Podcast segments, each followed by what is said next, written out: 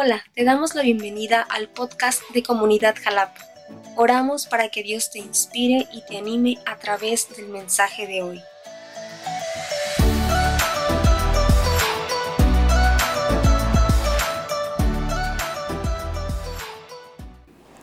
Puedes tomar tu lugar.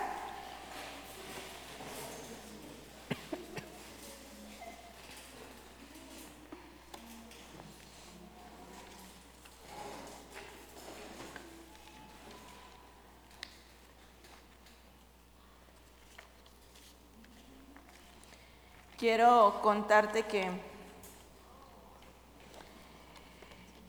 que esto que te voy a compartir es algo que nació en mi corazón cuando me dijeron que me tocaba o que tenía la oportunidad de, estar aquí compartiendo con ustedes. Es algo que, es un, algo que nació en mi corazón, pero que no sabía eh, en ese momento bien cómo, cómo desarrollarlo, pero creo que en este momento creo que, Dios quiere hablarnos algo el día de hoy.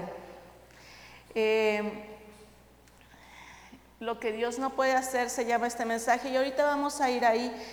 Quiero hacer, eh, quiero invitarte a que vayas conmigo al libro de Juan, capítulo 9. Si no traes Biblia, voy a leerlo pero el, pasaje, este pasaje que voy a empezar leyendo,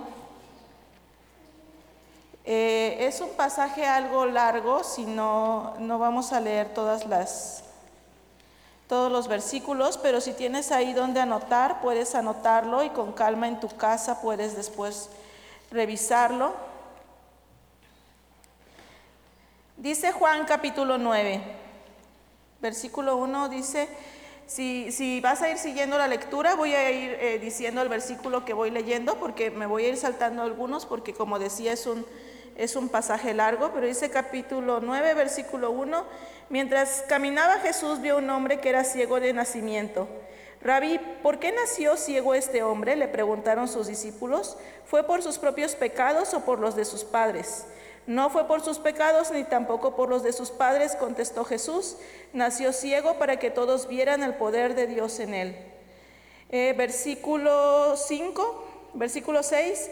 Luego escupió en el suelo, hizo lodo con la saliva y lo untó en los ojos del ciego. Le dijo, ve a lavarte en el estanque de Siloé. Siloé significa enviado. Entonces el hombre fue, se lavó y regresó viendo. Sus vecinos y otros que lo conocían como un pordiosero ciego se preguntaban, ¿no es ese el hombre que solía sentarse a mendigar? Algunos decían que sí y otros decían, no, solo se le parece. Pero el mendigo seguía diciendo, sí soy yo. Le preguntaron, ¿quién te sanó? ¿Cómo sucedió? Él les dijo, el hombre al que llaman Jesús hizo lodo, me lo untó en los ojos y me dijo, ve al estanque de Siloé y lávate. Entonces fui, me lavé y ahora puedo ver. ¿Dónde está él ahora? Le preguntaron. No lo sé, contestó.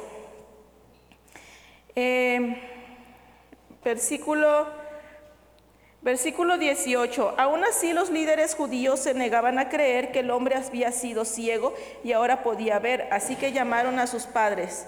¿Es este su hijo? Les preguntaron. ¿Es verdad que nació ciego? Sí es cierto. ¿Cómo es que ahora ve? Sus padres contestaron. Sabemos que Él es nuestro Hijo y que nació ciego, pero no sabemos cómo es que ahora puede ver ni quién lo sanó. Pregúntenselo a Él, ya tiene edad para hablar por sí mismo.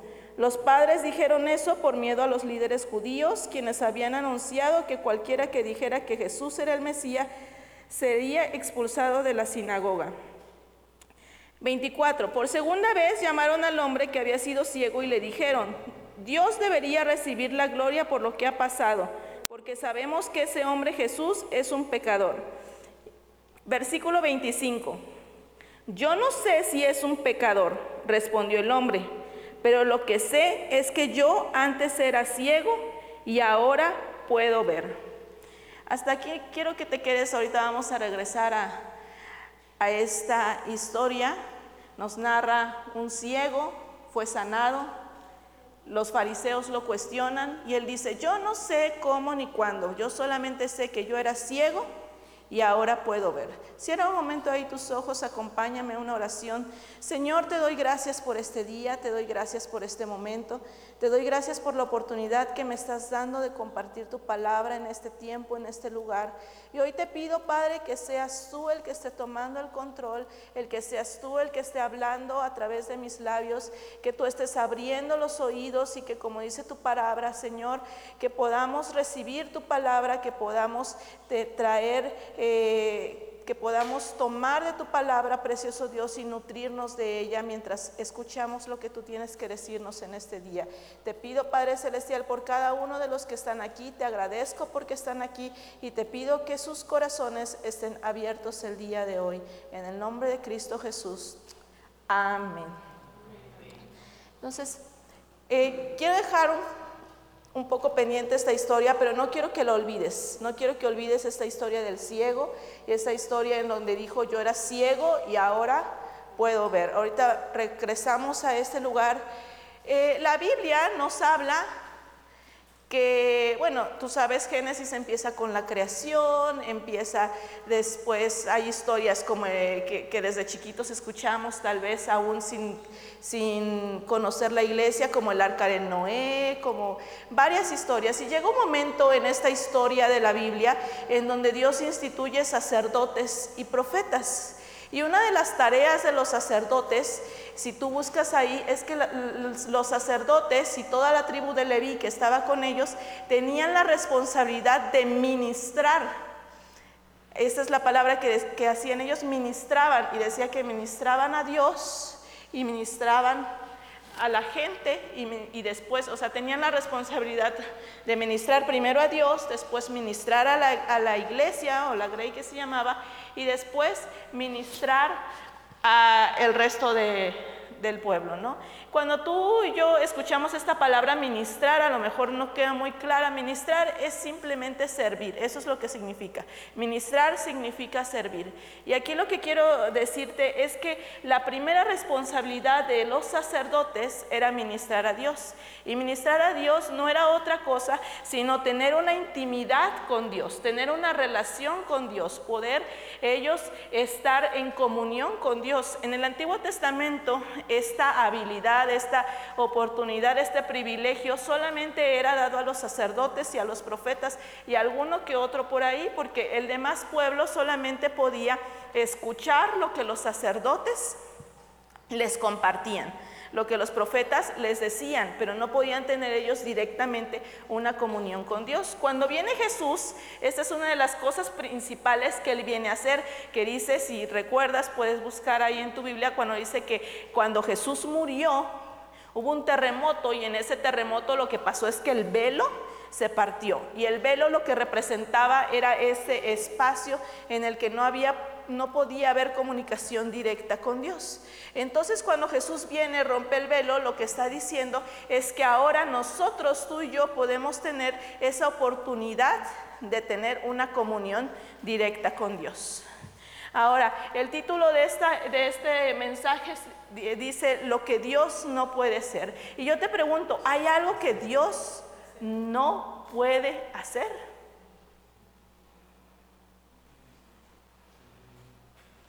Aquí dicen que no. Te lo vuelvo a preguntar, ¿hay algo que Dios no puede hacer? Algunos dicen que sí, otros dicen que no. Algunos no saben qué responder. La Biblia dice que, o sea, de Él es la plenitud, dice que eh, en Él existe todo, Él lo creó todo, que Él es todopoderoso. Y esto nos causa así como ¿Hay algo que Dios no puede hacer? Y quiero decirte que sí, sí hay algo que Dios no puede hacer. Y esa es la razón por la que tú y yo fuimos creados. Lo que Dios no puede hacer es adorarse a sí mismo. Porque para adorarse, para adorar a alguien, tiene que ser superior a ti. Y no hay nadie que sea superior a Dios. No hay nada ni nadie que sea superior a Dios. Y por eso es que tú y yo y toda la creación fuimos creados para dar esa adoración. Entonces, si realmente te hago la pregunta, ¿qué es lo que yo le puedo dar a Dios?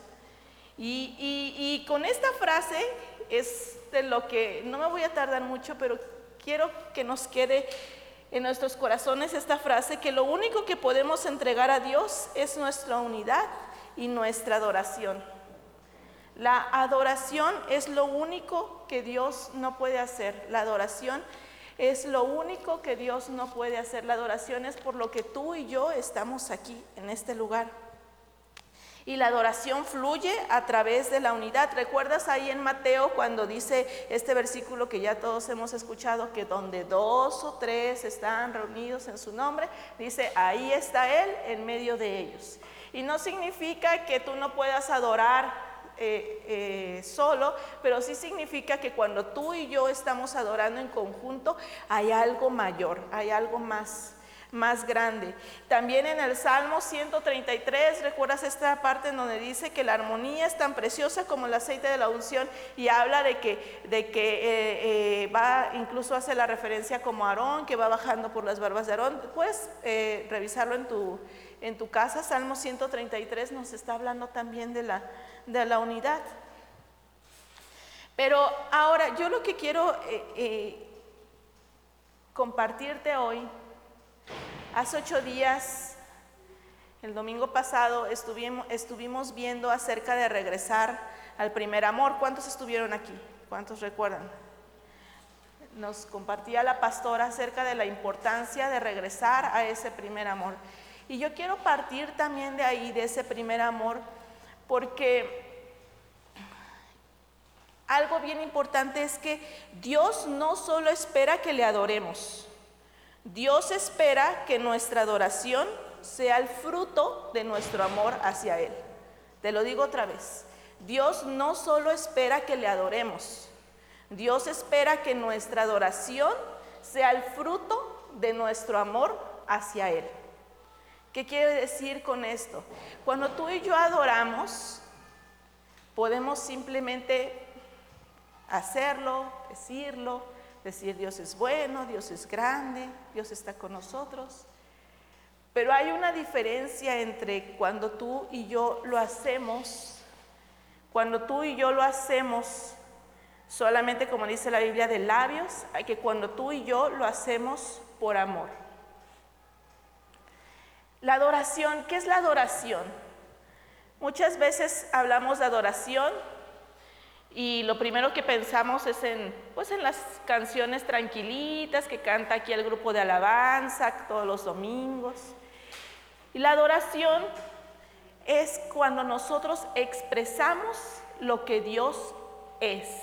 Esa es la adoración, que nosotros expresemos lo que Dios es. Y podemos expresarlo, claro que sí, a través de las canciones, podemos expresarlo a través de palabras, podemos expresarlo a través de cantos propios o cantos creados, podemos expresarlo a través de la manera en que nosotros vivimos todos los días.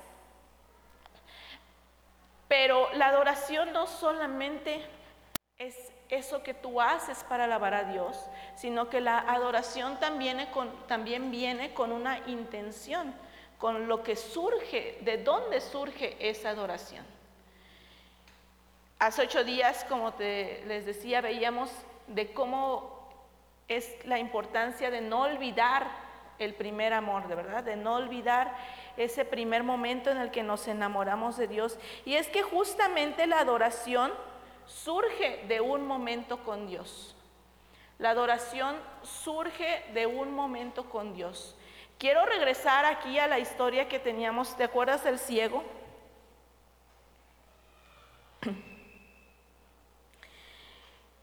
El ciego tuvo ese momento con Dios, ese momento con su milagro, ese momento en el que Jesús vino y lo sanó. Y dice, miren, yo no sé Ustedes dicen que es, que no es, que si se adora aquí, que si se adora allá. Yo solamente sé que yo era ciego y ahora puedo ver.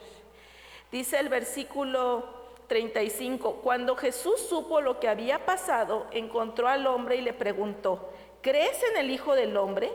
¿Quién es, Señor? contestó el hombre, quiero creer en él. Ya lo has visto, le dijo Jesús, y está hablando contigo. Sí, Señor, creo, dijo el hombre y adoró a Jesús.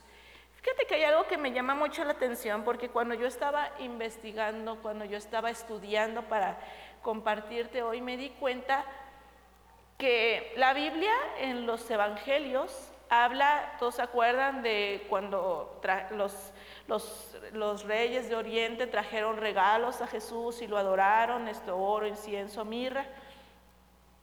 También la Biblia nos habla en los evangelios que cuando Jesús murió, las mujeres fueron a, visitar la tumba y dice que lo adoraron. Y también habla, por ejemplo, de, de, cuando la mujer que rompió el frasco, pero y es una expresión de adoración. Pero la frase como tal, le adoraron o lo adoraron, solamente está escrita, aparte de estas que es el nacimiento la muerte, durante lo que es el ministerio de Jesús, los tres años que duró su ministerio, solamente la Biblia registra dos momentos en los que otras personas le adoran.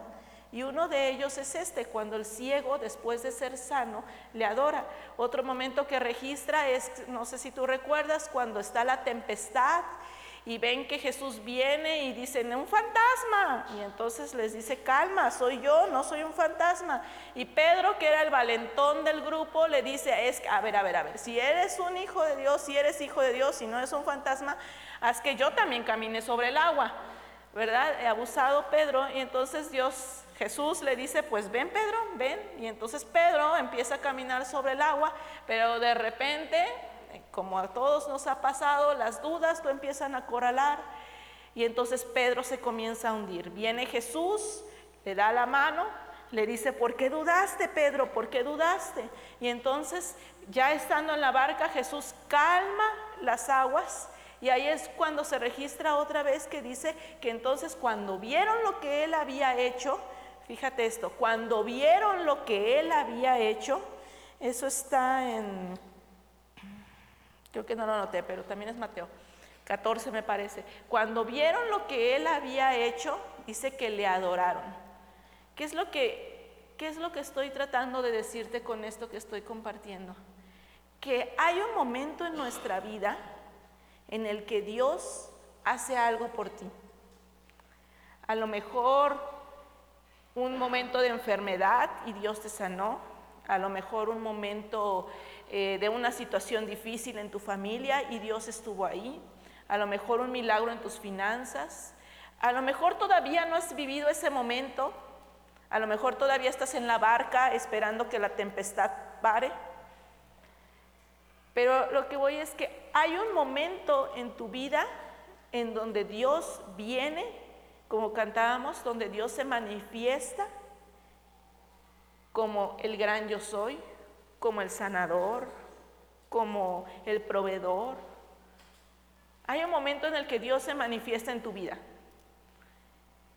Hay un momento en el que surge ese primer amor. Y cuando tú y yo volvemos, aquí hay una pregunta.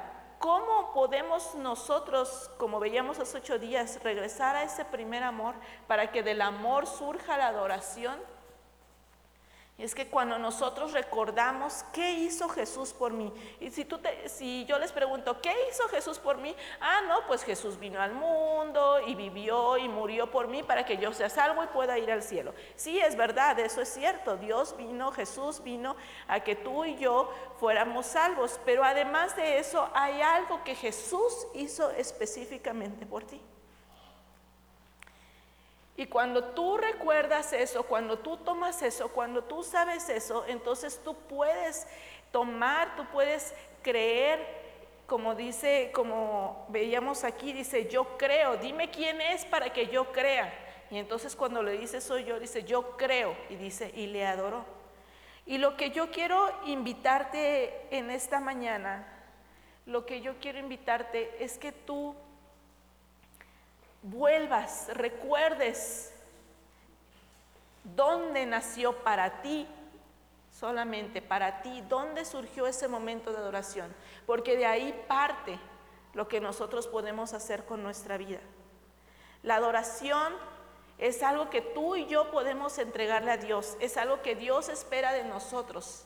Pero sabes que la adoración no solamente se viene y se da los domingos. Y Hoy mientras estábamos aquí en la adoración, me, llamó la atención o, me hizo pensar, Jaciel me pidió que lo cargara, mamá me cargas, me cargas, y entonces lo cargué. Jaciel pues ya no pesa poquito, ¿verdad? Ya pesa algo. Y, mientras yo lo estaba cargando y él estaba cantando, yo me di cuenta o me recordé, o mm, sí, más bien eso, me recordé de esa enorme responsabilidad que los que somos padres tenemos de acercar a nuestros hijos a estos momentos de adoración. A, acercar a nuestros hijos a, este momento, a estos momentos en los que ellos se pueden alimentar.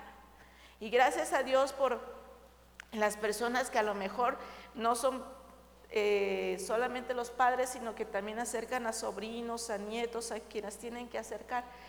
Sabes que, por ejemplo, nosotros como papás o como responsables tenemos la responsabilidad, tenemos la responsabilidad de alimentar a nuestros hijos, ¿sí? De darles una dieta balanceada. Yo me acuerdo que cuando Matías era pequeño, comía de todo, de todo, de todo, de todo. Yo le daba las verduras y todo se comía. Y de repente Matías empezó a, crecer y, y de repente empezó a dejar de comer algunas cosas. Y yo como, como buena mamá que no se alarma, dije, es una etapa, ya luego vuelve a comer. Es una etapa, hoy no quiere, pero mañana ya va a querer.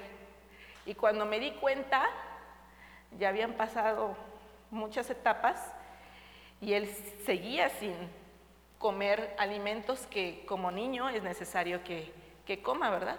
Y bueno, tuve que hacer, que retomar este, algunas otras estrategias para que él no dejara de comer alimentos que es importante que comiera. ¿Y, ¿Y, por qué te estoy contando esto? Porque también nosotros, así es un alimento espiritual el que le damos a nuestros hijos. Y a veces nosotros decimos, no, es una etapa este, mañana come bien, ¿no? Es una etapa, pasado mañana se le pasa. Y yo quiero, es, esto que te estoy diciendo, este paréntesis grande que ya decía que yo lo pensaba mientras cargaba Jaciel, es un paréntesis. Yo quiero invitarte también en medio de esto a que nosotros podamos hacer también esto con nuestros hijos, llevar a nuestros hijos, impulsar a nuestros hijos a que vivan también estos momentos, en ese momento en el que se encuentran con el primer amor. Es ese momento en el que se encuentran con a lo mejor un milagro, con, eh, con una situación en la que ellos puedan decir, sí, yo creo. Y una cosa importante de esta, de esta adoración que surge a partir de, del amor que tú y yo podemos tenerle tener por Dios es que nosotros le amamos, pero dice la Biblia que Él nos amó primero. ¿Sabías que muchas veces nosotros damos nuestro amor, damos nuestra adoración, pensamos que somos nosotros los que estamos buscando a Dios, los que estamos agradando a Dios, pero la verdad es que es Dios el que nos está amando, es Dios el que nos está buscando, es, el Dios, es Dios el que nos está deseando. Dios nunca deja de buscarte. Dios nunca va a dejar de buscarte. Dios nunca va a dejar de desear tener comunión contigo. Dios nunca va a dejar de amarte. Y yo quiero que tú recuerdes esto porque muchas veces nosotros creemos que cuando nos sintamos bien lo vamos a adorar. Cuando pase esta situación lo voy a adorar. Cuando pase esta situación lo voy a servir. Cuando pase esta situación me voy a involucrar. Y yo quiero decirte hoy que Dios a ti y a mí nos ama tal y como somos en este momento. Dios quiere que tú le adores tal y como eres en este momento. Así como tú sepas hacerlo. Hay veces que nosotros pensamos, es que yo no sé adorar, es que yo no sé qué decir, es que no sé cómo expresarlo. Así como tú sepas hacerlo, como decía yo, simplemente reconocer, simplemente reconocer qué es lo que Dios ha hecho por ti qué es lo que Dios ha hecho por mí, qué es lo que Dios ha hecho por tu familia, por tus hijos, por tus padres, por alguna situación en específica. Yo creo que todos aquí tenemos algo por lo que Dios, todos aquí tenemos algo que Dios ha hecho por nosotros. Todos aquí tenemos algo en lo que Dios ha puesto su mano, en lo que Dios ha intervenido. Y como decía hace rato, a lo mejor aún te encuentras en esa barca esperando que la tempestad pase, esperando a que, a que haya una solución, pero sabes que en medio de esa batalla, en medio de esa situación difícil, en medio de esa tempestad, ahí sigue estando Dios. Y tú puedes adorarle, puedes alabarle en medio de esa, de esa situación. Mientras, mientras nuestra devoción crece, todo lo demás crece. Esto es algo bien importante. Mientras nuestra adoración a Dios crece, todo lo demás crece. Jesús, cuando estuvo aquí en la tierra, Él adoró a Dios a través de su manera de vivir. ¿Estás de acuerdo conmigo? Así como tú y yo podemos adorar a Dios a través de nuestra manera de vivir.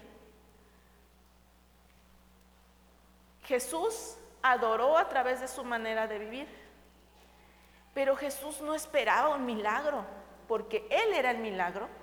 Jesús adoró como un estilo de vida. Jesús adoró porque nos amaba y porque sabía que estaba dejándonos un ejemplo para ti y para mí. Lo que quiero decirte es que Jesús lo hizo porque nos amaba. Jesús lo hizo porque esperaba que algún día tú y yo estuviéramos sentados ahí en ese lugar escuchando acerca de la oración y diciendo, sí, yo amo a Dios. Sí, yo quiero adorar a Dios. Y Tal vez eh, este fue un tiempo corto, pero lo que yo quiero invitarte en esta mañana es que te pongas de pie, que el grupo de alabanza pase.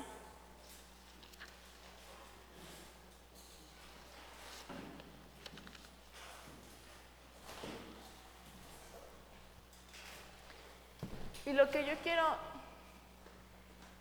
dejar sembrado en tu corazón como te decía al principio, es que hay algo que tú y yo podemos hacer. Hay algo que tú y yo podemos entregar a Dios. Piensa lo que Dios ha hecho por ti. Piensa lo que Dios te ha dado. Y hablaba yo de manera personal, pero también podemos ahora en este momento reflexionar todo lo que ha hecho por la humanidad, lo que ha hecho por simplemente cuando podemos ver, como dice los salmos, el cielo y el firmamento que anuncian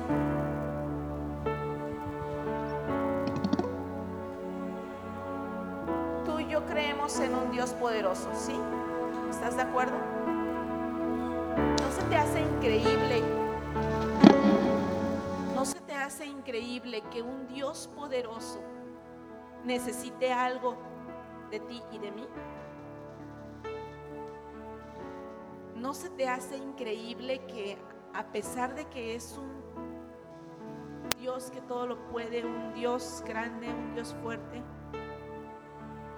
Y algo que estaba platicando eh, es que Dios pudo haber creado un ángel y darle la tarea de adorarle y el angelito podría haber estado las 24 horas alabe y alabe y alabe y alabe y alabe y a Dios. Y hubiera suplido la necesidad de adoración que Dios tiene. Pero Dios pensó en ti, pensó en mí, nos creó a nosotros. Porque Él no solamente quiere que nosotros le adoremos, Él quiere que nosotros le amemos. Y Él no solamente quiere que nosotros le amemos, Él quiere amarnos. Dios no solo quiere que nosotros le amemos, Él quiere amarnos. Él quiere que sea algo de correspondencia. Y yo no sé cómo estás hoy, cómo has venido hoy, pero yo quiero invitarte a que en este tiempo cierres tus ojos para que no te distraigas. No pienses en el que está atrás, no pienses en el que está delante, piensa solamente en ti. Piensa solamente en lo que Dios es para ti. Así tengas 10 años, así tengas 70 años, piensa en lo que Dios es para ti. Piensa en lo que Dios ha hecho por ti. La Biblia dice que mandaron a llamar a los padres del ciego y le dijeron, oigan, ¿de verdad este es su hijo? ¿A poco sí lo sanaron? Y ellos dijeron, pues no sabemos, pregúntenle a él. Porque sabes qué? A veces estamos viviendo en una era en la que es difícil reconocer a Dios allá afuera. Es fácil adorar a Dios aquí adentro, pero a veces es un poco difícil adorar a Dios allá afuera. Porque estamos en la era del yo donde nos hacen dudar de la existencia de Dios. Al mismo ciego lo hicieron dudar y le dijeron, ¿sabías que, el que te sanó es un pecador? ¿Sabías que tu sanidad no valía porque fue en día de reposo? Entonces los fariseos estaban molestos por eso y le estaban diciendo al ciego, ¿sabes qué? Lo que el milagro que te pasó, o sea, imagínense, era un ciego nacimiento y podía ver. Y en vez de alegrarse por él, lo empezaron a condenar, lo empezaron a culpar, empezaron a tratar de que él dudara de lo que había pasado. Pero así como él, ciego, tú y yo podemos decir, yo no me importa nada, no sé nada, yo solamente sé que yo era ciego y ahora puedo ver. Yo solo sé que Dios hizo algo por mí, que Dios hizo algo por mi familia, que Dios hizo algo a lo mejor no tan vistoso, pero aquí dentro Dios hizo algo. Y ese algo que Dios hizo aquí en mí adentro es lo que me hace adorarle es lo que me hace amarle. Y hoy te invito a que en este tiempo tú adores a Dios. Como tú sepas hacerlo, si, si cantar es la manera en la que tú puedes adorarle, adórale.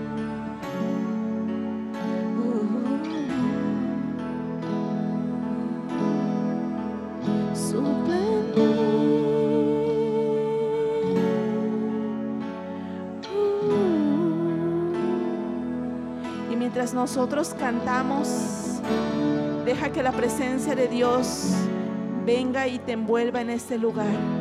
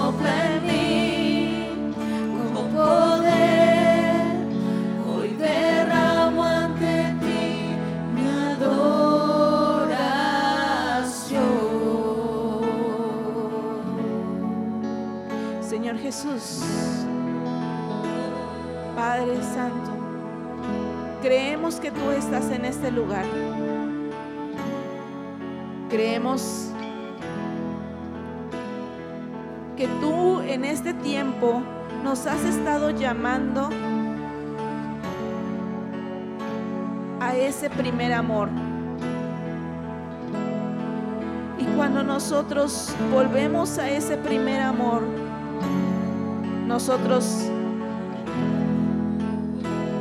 queremos adorarte.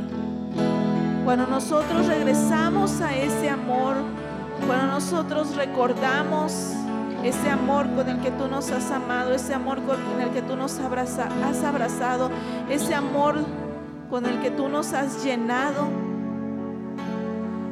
nosotros queremos adorarte, queremos darte nuestra adoración, queremos darte nuestra alabanza, queremos darte nuestro amor. Por eso estamos hoy aquí delante de ti, para decirte que tú eres grande, para decirte que tú eres bueno, para decirte que tú eres fuerte, para decirte que tú eres misericordioso, que tú eres grande, que tú eres bello.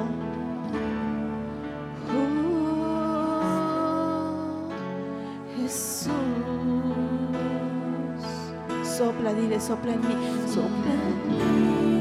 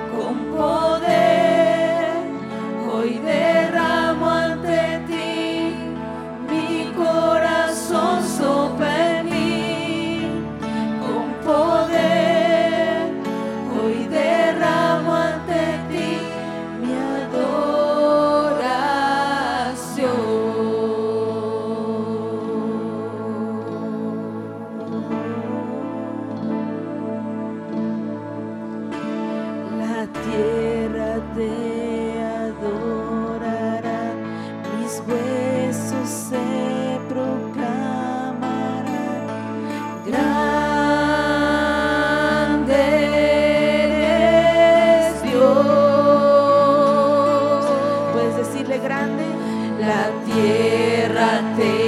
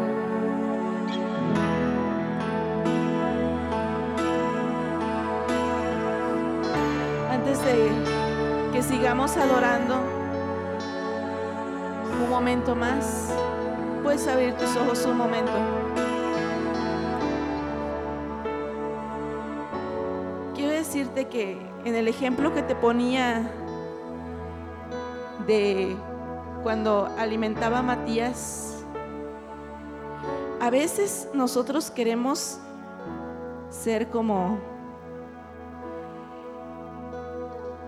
como cuando vamos al nutriólogo y nos da la, la dieta. ¿Alguien ha hecho dieta alguna vez? Dicen que no es tan fácil, ¿verdad? Y, a veces el nutrio, el, el que te da la dieta, te da un día de descanso, por así decirlo. Y entonces en el día de descanso tú te aborazas de todo lo que no puedes comer. Yo no sé si a alguien le ha pasado, pero entonces pues todo el esfuerzo tal vez que tuviste en la semana, pues ya no cuenta. Y a veces cuando nosotros adoramos a Dios es como al revés. Como que toda la semana venimos comiendo comida chatarra, comida chatarra, comida chatarra. Venimos, por ejemplo, del puente Guadalupe Reyes y el 7 de enero queremos empezar a comer bien sano. Y después nos damos cuenta que no es tan fácil, entonces pues todavía faltaban los tamales. Y a veces cuando adoramos a Dios, así pasa. Tú y yo venimos toda la semana de no estarnos nutriendo. Y queremos venir el domingo a nutrirnos todo lo que no nos nutrimos en la semana. Entonces, lo que yo quiero invitarte el día de hoy es que tú y yo nos nutramos entre semana. Toma un tiempo de comunión con Dios. No tiene que ser una hora. Jesús le dijo a los discípulos, ni tan solo una hora. Pero no tiene que ser una hora. Puedes empezar con tres minutos, cinco minutos, una canción, un versículo de la Biblia. Lo que tú disfrutes. Pero yo quiero invitarte a esto, porque solamente así es que tú y yo vamos a poder vivir un estilo de vida de adoración. No podemos toda la semana estar malnutriéndonos y querer venir el domingo a comer un plato de verduras. Porque no vamos a aguantar. Necesitamos todos los días, todos los días, tener comunión con Dios. Y yo sé que es algo que tú y yo sabemos. Yo sé que no es la primera vez que lo has escuchado, pero yo sé que necesitábamos escucharlo otra vez. Necesitábamos recordar otra vez que Dios nos está esperando todos los días. Dios te está esperando todos los días. Dios está esperando que tú tomes ese tiempo y le digas, aquí estoy. Vine a pasar tiempo contigo. Aquí estoy. Vine a adorarte. Aquí estoy. Vine a darte las gracias porque desperté hoy. Vine a darte las gracias porque hoy me fue bien. Vine a darte las gracias porque hoy me fue terrible, pero sé que estás conmigo. Oh, cierra una vez más tus ojos y te sientes cómodo y adora con nosotros este momento.